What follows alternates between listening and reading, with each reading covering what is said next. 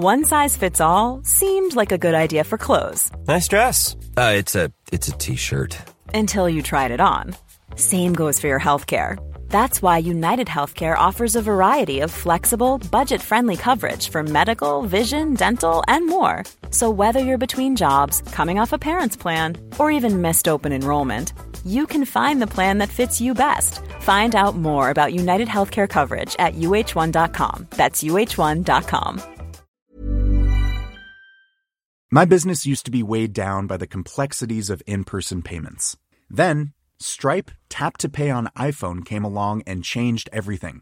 With Stripe, I streamlined my payment process effortlessly. No more juggling different methods. Just a simple tap on my iPhone, and transactions are complete. What's truly remarkable is how Stripe caters to all my customers' preferences. Whether they're using cards, Apple Pay, or other digital wallets, Stripe ensures a smooth checkout experience every time.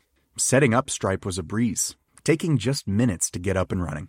From local markets to global retailers, Stripe helped me expand my reach and grow my business with ease. To learn how Tap to Pay on iPhone and Stripe can help grow your revenue and reach, visit stripe.com slash tap iPhone. Daily Tech News Show is made possible by its listeners. Thanks to all of you, including Reed Fischler, Michelle Sergiu, and Mike McLaughlin. Coming up on DTNS, has cryptocurrency helped Russians avoid sanctions? How COVID in China is affecting chip supplies? And the NBA goes volumetric on ESPN. This is the Daily Tech News for March 16th. It's a Wednesday. Wednesday, March 16th, 2022 in Los Angeles. I'm Tom Merritt. In Salt Lake City, I'm Scott Johnson. Coming in hot from north of the wall, I'm Amos. And I'm the show's producer, Roger Chang. Sarah Lane has the day off, but we are full of tech news. Bursting. Let's start with a few tech things you should know. Norton's Lifelock purchase of cybersecurity company Avast is under investigation by the United Kingdom's Competition and Markets Authority over the deal possibly harming competition and giving British customers a possibly worse deal. The CMA called on the companies to submit proposals about the concerns or face an in depth probe. Norton Lifelock said the investigation will delay the completion of an $8.6 billion deal, which was previously expected to close on April 4th or sometime mid late 2022 now. Axios reports Slack cut off access to some customers in Russia uh, to comply with the international sanctions, as well as policies from parent company Salesforce, which will exit business in Russia. Several directly sanctioned organizations were locked out of accounts without notice and were therefore unable to download any data before the shutdown. The company told Axios in a statement, quote, Slack is required to take action to comply with sanctions regulated in the U.S. and other countries where we operate, including in some circumstances suspending accounts without prior notice, as mandated by law, unquote. Samsung CEO J.H. Han bowed in apology in front of shareholders for the controversy over Galaxy S22 phone's performance throttling using the game optimization service app. If you don't realize, that's a big deal. Uh, following a software update last week, the app can now prioritize performance. You get a little more control, though you cannot remove it. South Korea's Fair Trade Commission has already launched an investigation uh, into whether Samsung violated fair labeling and advertisement laws by overpromising capabilities of the Galaxy S22. Miso Robotics announced a trial with Chipotle for Chippy, a robot able to follow the steps for frying Chipotle chips. Uh, the test is currently in an R&D facility with deployment at a Southern California restaurant scheduled for or scheduled for later this year. Miso also has a deal with White Castle for bringing its Flippy 2 burger frying robot to 100 locations. Miso hungry. Uh, Meta announced Family Center, a hub of safety tools to try to protect young users, which parents can use to control what kids see and do across Meta's apps, beginning with Instagram. The tool will be available in Meta's VR platform in May and on the rest of the company's offerings like Facebook in the coming months. Supervision feature lets parents monitor how much time a child spends on an app, accounts recently followed, and notifications about any reported accounts. Right now, teens can access the tools from their own account and the ability for parents to turn on supervision mode will come in June. All right, let's talk about Meta because Meta's CEO Mark Zuckerberg was talking at South by Southwest. Are you ready to hear what Meta has to say about NFTs, Scott? I am. I'm. If anyone's going to tell me about NFTs, surely it's Mark Zuckerberg and Yeah. Meta. Never a more 2022 sentence was spoken. Uh, NFTs are coming to Instagram, quote, in the near term. Uh, though Zuckerberg did not provide specific details, only that over the next several months, the ability to bring some of your NFTs in and hopefully over time be able to mint things within the environment is coming. Instagram head Adam Mosseri previously said the company was actively exploring NFT technology. Zuckerberg also said NFTs could be part of the metaverse, whatever that ends up being, uh, adding, quote, the clothing that your avatar is wearing in the metaverse, you know, can be basically minted as an NFT, and you can take it between your different places whatever those places are, and assuming they all cooperate on a standard for how to honor what the NFT says the clothing is, uh, which is why he also said technical issues need to be worked out first. And if you don't like this, well, you just don't care about the future, apparently, because Zuckerberg also said, quote, I think on some level, the future sort of belongs to the people who believe in it more than others. I just think we care more. You know, I think we're the company that cares about helping people connect. Scott. They just, it's so much caring. Uh, he also said use cases for the metaverse uh, include gaming, productivity, and fitness. That actually makes sense to me. Uh, and that we're a few years away, few years away from augmented reality glasses that are truly augmented reality and look like glasses. Yeah, aren't giant things on your head. Um, you know, I'm, I'm going to surprise a couple of people here with this take. Uh, I actually think Instagram in particular, and maybe Meta at large, but Instagram in particular is really well suited to be a transition point of access for NFT creation. And I, I believe this for a couple of reasons. I think Zuckerberg's talking a lot of nonsense as well, but Instagram is already much to the chagrin of the founders' ideas about it being only a photo site, it's a place for artists to go show their stuff. That's where we go. The biggest artists I follow, they have mm-hmm. the biggest followings and the most stuff happening on Instagram. So Instagram has become a gallery of sorts for artists and uh, a very serious one. And so if you're going to have a legitimate mechanism to take your your art and convert it to NFTs and that being an entry point for it, I actually think this is a really good step forward. Yeah. I think that's a platform that will benefit from this. And I think that we'll benefit from the fact that it's a legitimate, regardless of how you feel about Meta or other issues with Facebook, a legitimate entry point that is a little bit more mainstream trustworthy because you know the name, it's been around forever and it's a big spotlight on a company like that. They're not gonna they're not gonna be a, a scam ridden nightmare. At least you know we hope not. And I feel like as an artist, somebody who does this already, a big part of my living is made doing this. This might be my entry point. So I'm actually kind of all for this. Now, whether or not it's and then take it to the next space or place and all these things he talks about and whether you believe in it or not, forget all that. Um, if we're just looking for practicality and NFTs, this might be the the one, or at least one of the first I've seen that actually has me excited. It almost sounds like you care about the future, Scott. I think I do. I think I believe in the future. I just don't believe. I used to think children were the future, but now I think NFTs of children are the future. Uh, Oh. No, no. All kidding aside, uh, if you hate NFTs, you hate NFTs, and none of this is going to change your mind about it. I get that. And if you're like super NFT excited, uh, I, I actually don't think this changes your excitement either. But you're right there in the middle, and I think that's what is interesting about this: is a trusted platform is what's missing in NFT. OpenSea looked like it might become that.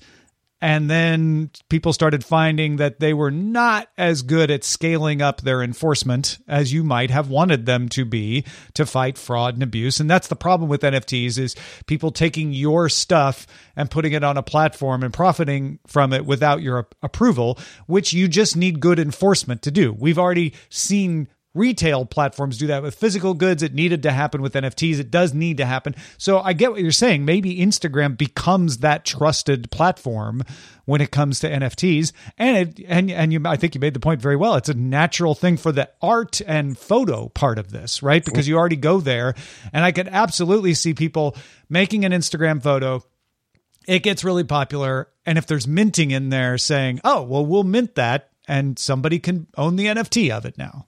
Yeah, my experience has been the people that are the most excited about NFTs are not actually artists. They're people that want to trade in NFTs. They want to make money. They want to do some cool ideas and it's fine, whatever. They're the ones that are the most stoked.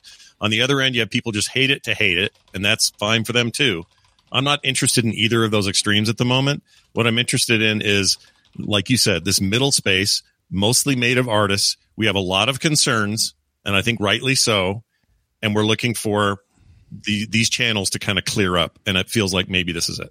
Yeah. All right, let's talk about chips. COVID 19 infections are spreading through China, which up until now pursued a zero COVID policy uh, which means that it did very well through most of the pandemic, but its populace has less exposure, and the more transmissible Omicron variant is spreading fast. In response to this, China has been locking down, and that has affected the city of Shenzhen, where a large portion of China's tech companies operate, including Foxconn, one of the world's biggest, MediaTek and TSMC being other huge ones. Foxconn gets outsized attention sometimes because it makes chips for Apple and it's a player. While Foxconn has operations all over the world, they have them in India and Brazil and Mexico, Malaysia, Taiwan, and elsewhere, it makes a significant number of its chips in Shenzhen. So when it had to pause operations there Monday, that was a blow to the prospects of the chip shortage easing, especially because officials said originally that the lockdown would last at least a week, ending March 20th at the earliest. However, on Wednesday, Today, as we're recording this, Foxconn says it has restarted operations, not full, but limited operations, after meeting government conditions for staff to live and work on campus in a closed loop. Uh, China has done this before, most famously with the Beijing Olympics this year, uh, having a closed loop situation. So they're doing that for Foxconn. Additionally, production can be shifted elsewhere in the company. The Henan factory is not shut down for Foxconn, and that makes 50% of the iPhones that Foxconn assembles. Uh, Foxconn also had an earnings call where Chairman Liu Yongwei made some remarks that may or may not make you feel better. On the bad side, he said the pandemic has not eased, inflation is high, and Global politics are getting tense. These all further complicate supply and demand and lead to great uncertainty to our outlook. Uh, so that sounds pretty doom and gloom, but he also said he was cautiously positive and said the war in Ukraine would have limited impact on Foxconn's business because Russia and Ukraine are not the company's main sources of raw materials, specifically nickel and neon, which we've talked about uh, come out of Russia and Ukraine in in large amounts. So Foxconn feels like they're okay. That's good news to see them specifically saying that. Of course, Foxconn isn't the only chip maker in Shenzhen. The lockdown has also affected touch panel maker GIS, chip packager and tester GEM Services. Uh, so it's too early to tell if this is going to have a lasting effect or not. But reading between the lines here, Scott, it feels to me like Foxconn is not preparing their shareholders for a really bad rest of the year because of this. They they think they're going to be able to weather it fine. Yeah, absolutely. They're giving themselves a bit of an out. Uh, not really an out, but by saying they're they're optimistic or they're cautiously positive is the actual phrasing is a is a great way to say. I mean, who knows? But we feel pretty good, and that's usually an okay thing to say to shareholders, and we'll at least give them some confidence. Um, we talked about this bit this morning on on our TMS segment, and it reminded me of the two weeks I spent in Shenzhen back in the early 2000s. And we were there to visit factories and to inspect processes and all this stuff for the company I worked for at the time. And it, it struck me then, uh, and this was post SARS, the big SARS breakout in China, that part of China as well, southern China, that they kind of had closed loop systems already there when we got there. And the way it worked is people lived in basically, I don't know if makeshift's the right word, but campuses that were built into the factory as part of the campus. And they literally would just out the door, down the hall, you're at work, down the hall, back home. And they, at the time, they were talking about how they were going to make that kind of standard. Now, this is some, you know, 18 years ago or something. So I'm, I'm sure things have changed, evolved, and who knows where they are now. But it seems like, if anything, Foxconn and others in that region are more suited to do this closed loop that you described than almost any other manufacturing in the world. Yeah, and and because of that, uh, and because of the fact that it's right now just Shenzhen, and and they have factories in other places in the world. Uh, Foxconn is thinking we'll be fine. They really did seem to not think that the war in Ukraine is going to be a material impact at all, which has been my worry. Is that just as we're finally getting supplies to even out, right? We're finally getting demand is settling into a more predictable pattern. One of the biggest causes of the chip shortage was unpredictable demand. We thought it would be zero, and it was way higher than we thought, and that threw everything out of whack. Uh, in addition to weather and pandemic related stuff, so demand seems to be finally coming into a more predictable pattern. Uh, the war could have thrown the logistics out of whack. It's certainly going to have an effect, but it sounds like, at least for Foxconn, they don't feel that that will be as big of a problem. So there's still hope for them on being able to get back to meeting their chip demand. Well, Netflix made a post on its website Wednesday called Paying to Share Netflix Outside Your Household But this is not nearly as bad as you would think just from reading that headline. They're launching two new features as a test in three countries Chile, Costa Rica, and Peru. Uh, the first feature is called Add an Extra Member. It lets anybody who has a standard or premium account, so not the basic account, but the top two accounts, add up to two people to their subscription for around three dollars a month extra. It's all in local currency, although for Costa Rica that is in fact two ninety nine because they use the dollar. Uh, but it's around three dollars equivalent per person. So that's way cheaper than forcing that person to go get their own account.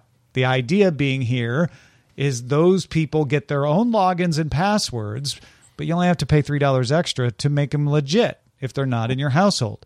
The other new feature is called Transfer Profile to New Account basic, standard, and premium subscribers can take advantage of this one. It lets people migrate their profile and their recommendations and view history to a new account. So if you're going legit, you don't lose all that view history, which has been an impediment to some people. Are like, you know, I would like to pay for my own Netflix account, but I'm going to lose all my recommendations.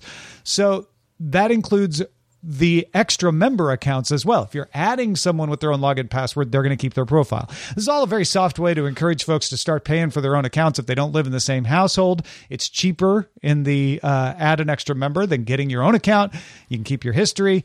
Netflix has been testing all kinds of ways of notifying people if it thinks they're not on their own account.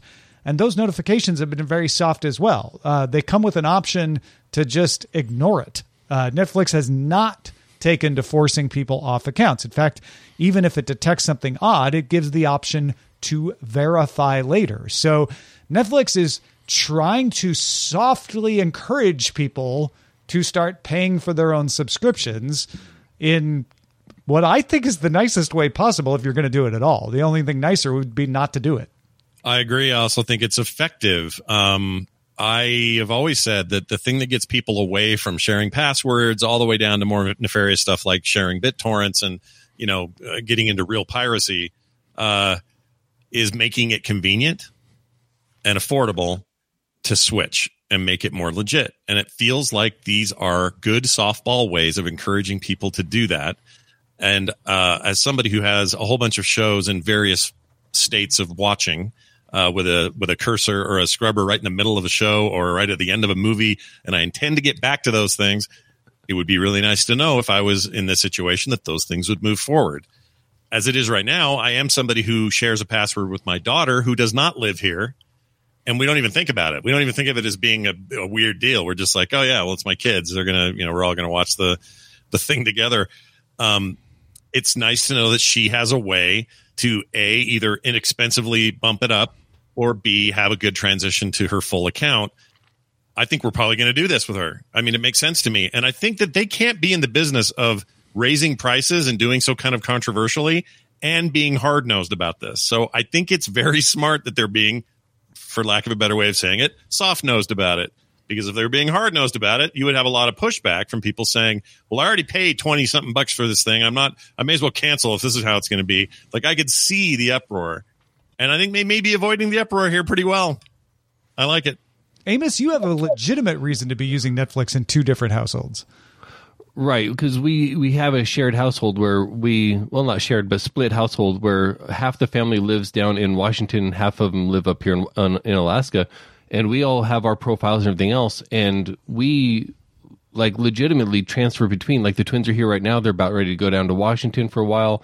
Uh, I'll be going down there this summer, and you know we we share households. It's, it's and to be clear, y'all are married. tool. This is not a like, well, we split up, but we're living in two different places. right? No, we are we are yeah very You actively just have married. jobs in two different locations. That's all. Right. We're separated because of employment. And the twins are going to college down there. And that's one of the reasons my wife took that job. Um, but we, you know, it, it's nice to know that if they do want to crack down and they, if they do decide, hey, this is not a legitimate way to use the service as we feel it is, um, at least there is an out. There's a, a soft way out. The, you know, the kid, the twins could transfer their profiles over or whatever. But to know that they're not taking the hard nosed uh, uh, view on it, like Scott was saying, that really adds a little bit of security. And I know it's it's a minor effect here, but it's just one less thing to worry about that Netflix is going to just force us to cancel and reestablish, and we're going to lose all of our history and everything else. It's really the perfect solution for how we live if they do want to take that next step. But by the sounds of this, we're good. Do you think this will spread? Like uh, next thing you know, HBO Max and Disney Plus and everybody else. No, Uh, I don't. Because I, I don't either. yeah, But, but again, the those same thing companies there. are more worried with with the shareholders and the bottom line say and, and the distributors and, and the, this paranoia of like every account without paying is a lost dollar whereas netflix is like we understand that we don't want to go to war with our pot with our customers mm. Right. And e with those services, again, we split those. Like those are all on the same account and we share those between the two houses because it's all the same family. We're all still living together. We just have two separate locations in which we live from, ti- you know, depending I mean, on both of what these solutions really show that they understand their audience. I think you both have made the point well that you know letting you move your profile just takes away an impediment, right? It's like let's make it easy for you to get your own account. Adding the separate login as an extra three bucks is a great way to get rid of one of the other things, which is like, uh, I would get my own Netflix account, but I can't afford it. But I hate that I have to log in with my dad's password because he keeps changing it and Yep. blah blah blah. This way, you you get control, which then will eventually make you just be like, you know what, I might as well just pay for my own eventually. I, and they're monetizing at three dollars people that they wouldn't get money out of at all, right? Which is Right. three dollars more than they would have got. Now, is this going to add to the number of simultaneous streams that you can have or is it No, it doesn't. Okay. I, I well, at least it doesn't say it does. Right, because that that's one of the things we we do have the premium accounts. We Mm-hmm. can have maximum streams because we do have you know a couple people here at the house And in that's Alaska your way to using kick it. people like, well, then maybe you should just get your own account. right, right.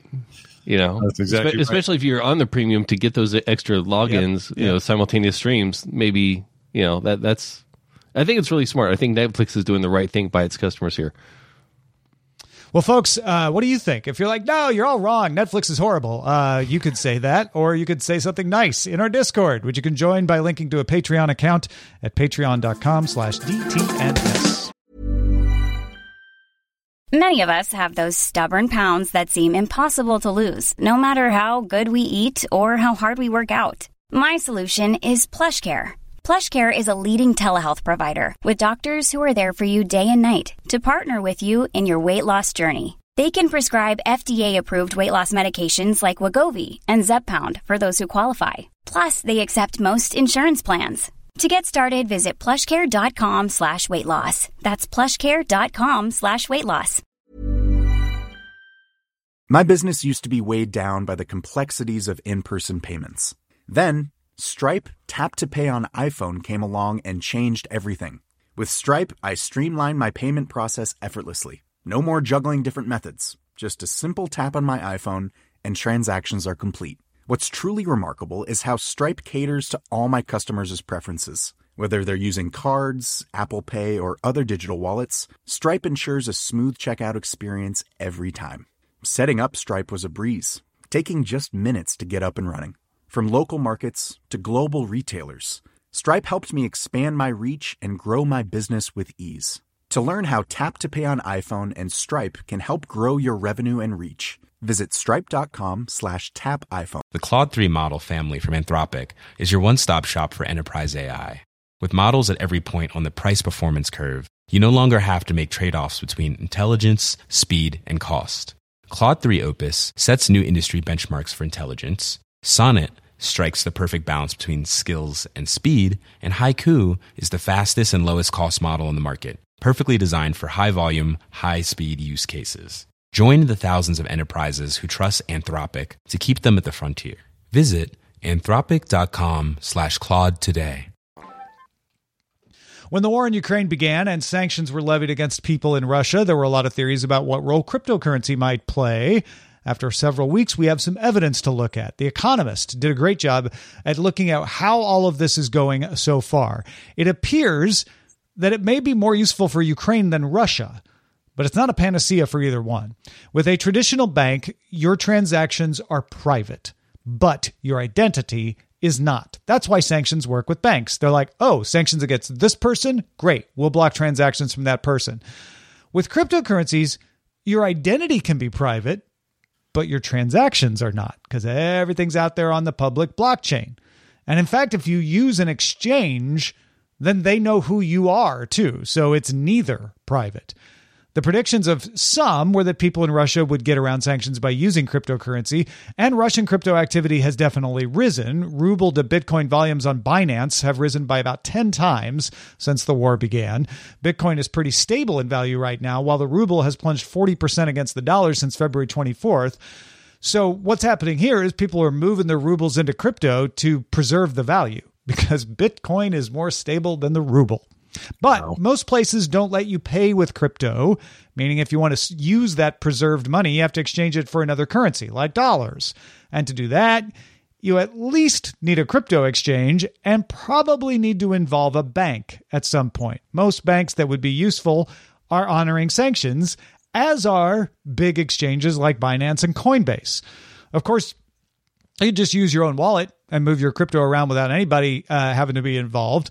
Uh, but even then, don't forget your transactions are public. And because some wallet IDs are known, Government investigators have gotten much better at being able to deduce, even if they don't know your wallet ID, if they know the wallet ID that you're sending stuff to, they can figure out who's behind an otherwise anonymous wallet. Remember, we had Laura Shin on the show February 22nd describing how you can trace back identities of folks. And in December, the FBI used these kinds of methods to get back $3.6 billion worth of crypto stolen from an exchange back in 2016. So, because of the public nature of the ledger, cryptocurrencies have not been a big help in avoiding sanctions.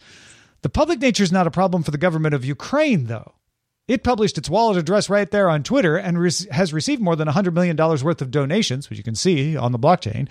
In addition, some companies that don't normally take cryptocurrencies as payment have been making an exception for the government of Ukraine. Crypto transactions also can happen almost instantly compared to the days it takes for bank transfers, which speeds things up, which is kind of important when you're being bombed. Still, $100 million is not a lot. Uh, the United States just today approved $800 million of aid, uh, and they've given billions over the, the past couple months. Uh, Europe has as well. So, even though this is working for Ukraine, I'm not sure that it's a big percentage of, of what's working. Every little bit helps, of course. Doesn't it seem okay? Forgive me if this is oversimplification, but for the first time in the crypto world, it feels like its presence turned out to be kind of a lucky thing in this moment. Uh, by that, I just mean, and, and you're right about it not being huge amounts, but it's something, right? And prior to crypto's adoption, at least in a broader sense, none of this would have been possible you just would have shut down local currencies and everything would have been very, you know, back alley, black markety sort of uh, transactions of any kind. And I don't know, is it a happy accident that we happen to be, or I guess what I'm saying is, is this showing the potential of, of cryptocurrency in times of need? And are we, are we, are we able to see it? I at least feel like I'm being able to see it in a slightly different light as a less of a of a of a speculation market and less of an investment market and all the ups and downs and actually see it as a safeguard when things go bad. I, you know? I think what what it what it, I think you're you're onto it right, which is it is showing what cryptocurrency is and is not good for, and a lot yeah. of the uh, conclusions that people jumped to aren't correct. Uh, it's not great for hiding everything. It certainly is good for hiding some things. People use it to great effect to launder money uh, here and there. I'm not saying it, it isn't, but it's not a panacea for for hiding your transactions, especially if you need to use a bank. Now, someday you might argue cryptocurrency will be accepted in more places, in which case that need to get to the banks won't be an issue.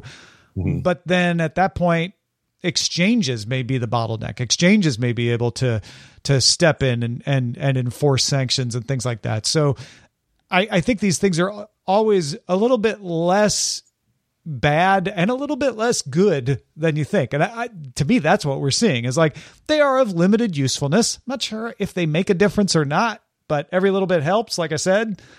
And they certainly aren't like this horrible thing that's engendering uh, people to get around rules.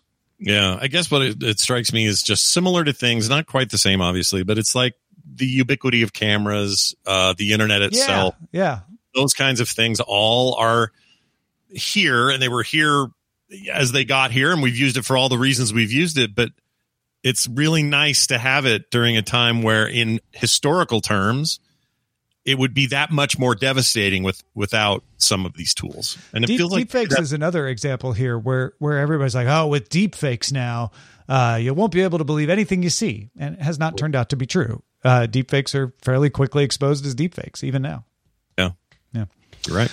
Uh, this is not going to be a deepfake, as far as I know. But Wednesday's upcoming NBA matchup between the Dallas Mavericks and Brooklyn Nets will be broadcast on ESPN in 3D volumetric video. First time an entire full game has been done in volumetric video. Uh, ESPN Edge, Disney Media and Entertainment Distribution's technology team, which used to be easier to say because it used to be BAMTech, it's the BAMTech folks, uh, have teamed up with the NBA and Canon, who's providing the cameras. Canon will use its free viewpoint video or FVV system with over 100 data capture cameras positioned around the basketball court to create a live sports broadcast merged with multi-dimensional footage, something that looks very much like you're watching a video game because it'll be able to just move around like like like you're riding on a little drone. Uh, the Brooklyn Nets have already used dimensional footage for replay clips and post production content with the Yes Network, uh, but this is the first time it's been done in a full game, and they are the only team from any of the four major U.S. pro leagues to utilize that system. I think this is rad, and I have a couple of reasons why. Number one, I actually think it looks really cool. Even the test footage to me looks cool. Um, there's a gamey quality to it, and I don't mean like bad meat. I mean like, like you know, uh, video gamey. There's a little bit of a, a, a graphical tell there that kind of makes it look like a video game or a, a kind of a high end modern basketball game from 2K or somebody. They have the big games every year.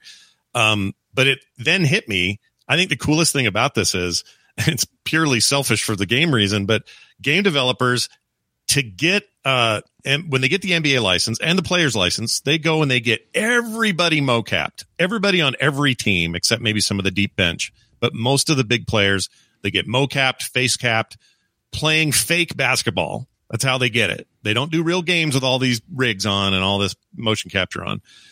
This represents potentially, and I don't know who owns the patents and who has to pay who, but potentially has the ability to change the way that stuff's captured. And literally, you could just say, "All right, well, we did we watched the uh, the Mavericks game, and now we have everything we ever need for any kind of Mavericks mocap." because yeah. we have all of this player data. You might still just need from to do that, a little bit of broadcast. traditional mocap, right? But but this this could take could make that process way shorter. Way way shorter, and the concept is that this is not restricted to any one angle. You can zoom in as far as far away or as close as you want. And I know I'm not talking about fidelity here. I'm just saying you can take that camera from way up here, skylight, and go all the way down and look right into the face of your favorite player and see what expression he's making when he missed that free throw. That's the data they need.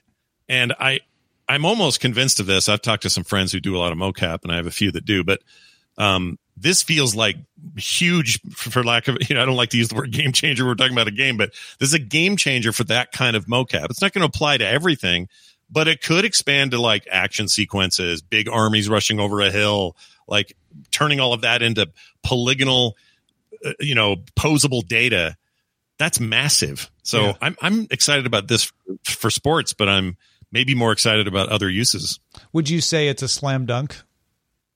I'm going to call it a slam dunk. No, you know what? I'm going to say it's a three pointer from downtown. okay, very good. Well done. Uh, thank you, Scott Johnson. Uh, before we get out of here, what do you got going on to tell folks about? Well, speaking of video games, um, I have a show now called Play Retro, which is a show all about old games. Uh, and when I say old, it could be even stuff in the 2000s, but games that we think of as yesteryear, lots of pixelated stuff, 16 bit, 8 bit, that sort of thing. And uh, we just did a big deep dive, my co-host Brian Dunaway and I, on the the uh, Metroid series from Metroid One all the way back on the NES up to uh, what we played today, like with Metroid Dread on last year's title for the Switch. If that sounds interesting to you, you want to hear all the crazy stories about its creation and why it's such a venerable part of gaming history, check out Play Retro wherever you get your shows. If you need it all in one place, you can find it at frogpants.com slash play retro. We need eight new patrons, and it would be worse if it weren't for Corey, Stephen, James. We had three people had to drop off for various reasons, but Corey, Stephen, and James stepped in to fill the gap. It could be you next. Thank you, Corey. Thank you, Stephen. Thank you, James. And uh, patrons get a longer version of this show that's going to keep going right now called Good Day Internet. You can get that at patreon.com slash DTNS. However, if you don't get that, uh, we say goodbye. We're live Monday through Friday, though. You can watch us there, too, 4 p.m. Eastern, 2000 UTC. Find out more at dailytechnewsshow.com slash live. Back tomorrow, Len Peralta will be illustrating, and Justin Robert Young will be pontificating in the best way. Talk to you then.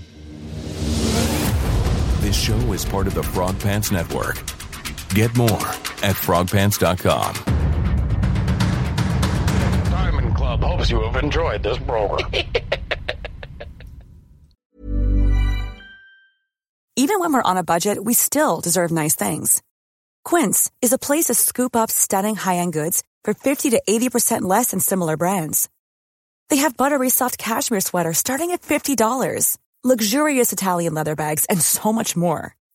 Plus, Quince only works with factories that use safe, ethical, and responsible manufacturing. Get the high-end goods you'll love without the high price tag with Quince. Go to quince.com slash style for free shipping and 365-day returns.